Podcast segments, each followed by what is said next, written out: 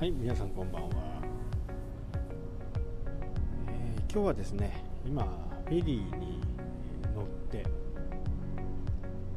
北海道の方にね、えー向かおうと思います。本当はね、えーデッキでねちょっと外のね音も撮りながらと思ってたんですけど、低気圧がね本州、まあ、関東の方にあってその影響もあってですね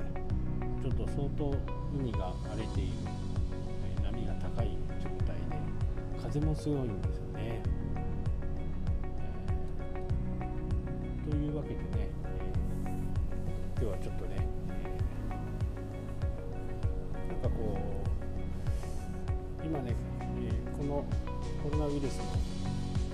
せいでね、えー売店とか一切やってないんですよね。ただあのベンダーショップみたいなねえー全部自動販売機になっているようなところがあってここはね今誰もいないのでねその中でお話をしています、えー僕は毎回ねこのこの津軽海峡フェリーをね使うんですけどパック料金っていうのがあってね海割り海割りだったかな。これ車と人を入れてね1万5000円ぐらいなんですね。非常に安い。通常だとですね車だけでね1万8000円ぐらい取られるんで、まあ、人の額はねそんなにあれですけどね。通常だと2万円ぐらいかな。まあいつもここからね青森まで来て青森からね新潟まで行くんですけどこれがね小樽から新潟ってなると車入れて、えー5万円ぐらいかな。だからねすごい高いんですよね、えー高速を日本海側から行くとねよくあるあの無料区間ってあるじゃないですか高速道路の。ああいうのがいっぱいあってね多分4000円ぐらいで行けるのかな。で1回東北自動車道を通ってね福島経由で行った時は、高速代だけでね1万4000円ぐらい。それを考えてもね片道ですからねあの1万、ね、5000円2万5000円でしょ、うん。やっぱりねこの海割りパックっていうのはね非常に安い。ですねご乗船くださいましたお客様へご案内いたします。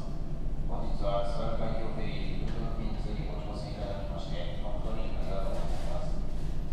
本線はまもなく出港の時間となります。本線は青森港17時5分に出港いたしまして、このためフェリーと入港予定時刻は20時45分を予定しております。到着までの時間どうぞごゆっくりお過ごしくださいませ。続きまして、仙台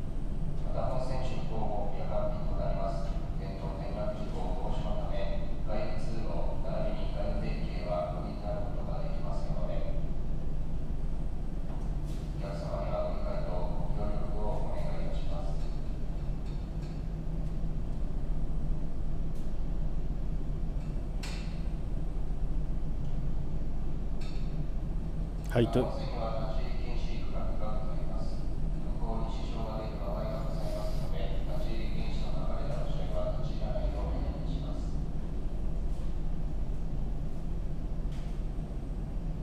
続きまして、万が一の場合に備えまして、救命胴衣につきましてご説明いたします。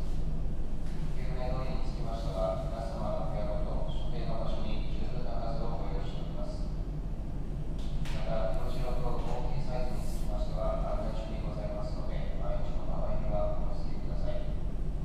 また、着用方法につきましては、各お部屋に掲示してありますので、各自でご覧くださいませ。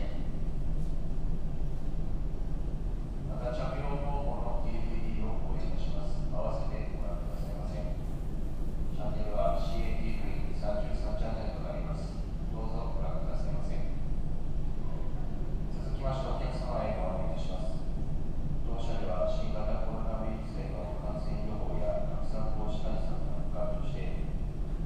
清掃・消毒業務の強化を行っております。お客様におかれましても、咳エチケットへのご配慮、こまめな手洗いなど、皆様のご協力をお願いいたします。なお、案内所前に消毒液を設置しておりますので、各自で失礼しました。どうぞご利用くださいませ。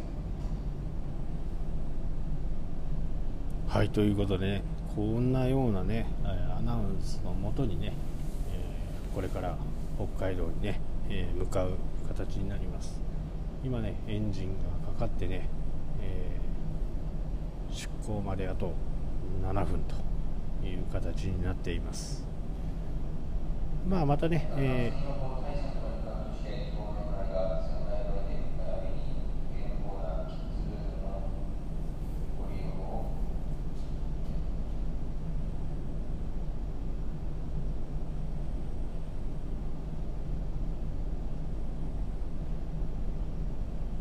営業を休止いたしております。ご利用のお客様にはご不便をおかけいたします。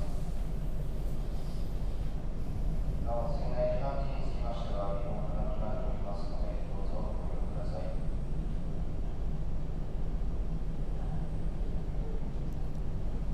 お希望の方はお早めにお越しくださいませ。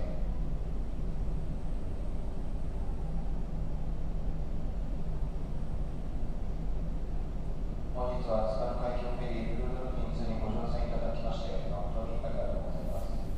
本船まもなく出港の時間となります。函館港到着までの時間の差をごゆっくりお過ごしくださいませ。はいということで、えーアナウンスもね歯切れが悪く終わりましたけどね、えー明日はね、えー函館でね、えー少し滞在してそこからまた北上という形になりますね。えー今入ってるね情報ではあの中小企業とかのね支援金とかあの辺のこととかね、えーだいぶ詳しく分かってきたんでそのことが、え実際に私のね体験をもとにね、えーお知らせしたいなとは思います。えーその助成金はね、え申請するつもりでいます。まあいろんなね、え書類とかやり方とかいろいろあると思うんでねその辺はまた来週になっちゃうかもしれないですけどね、えーよろしくお願いいたします。はいというわけでね今日は津軽海峡フェリー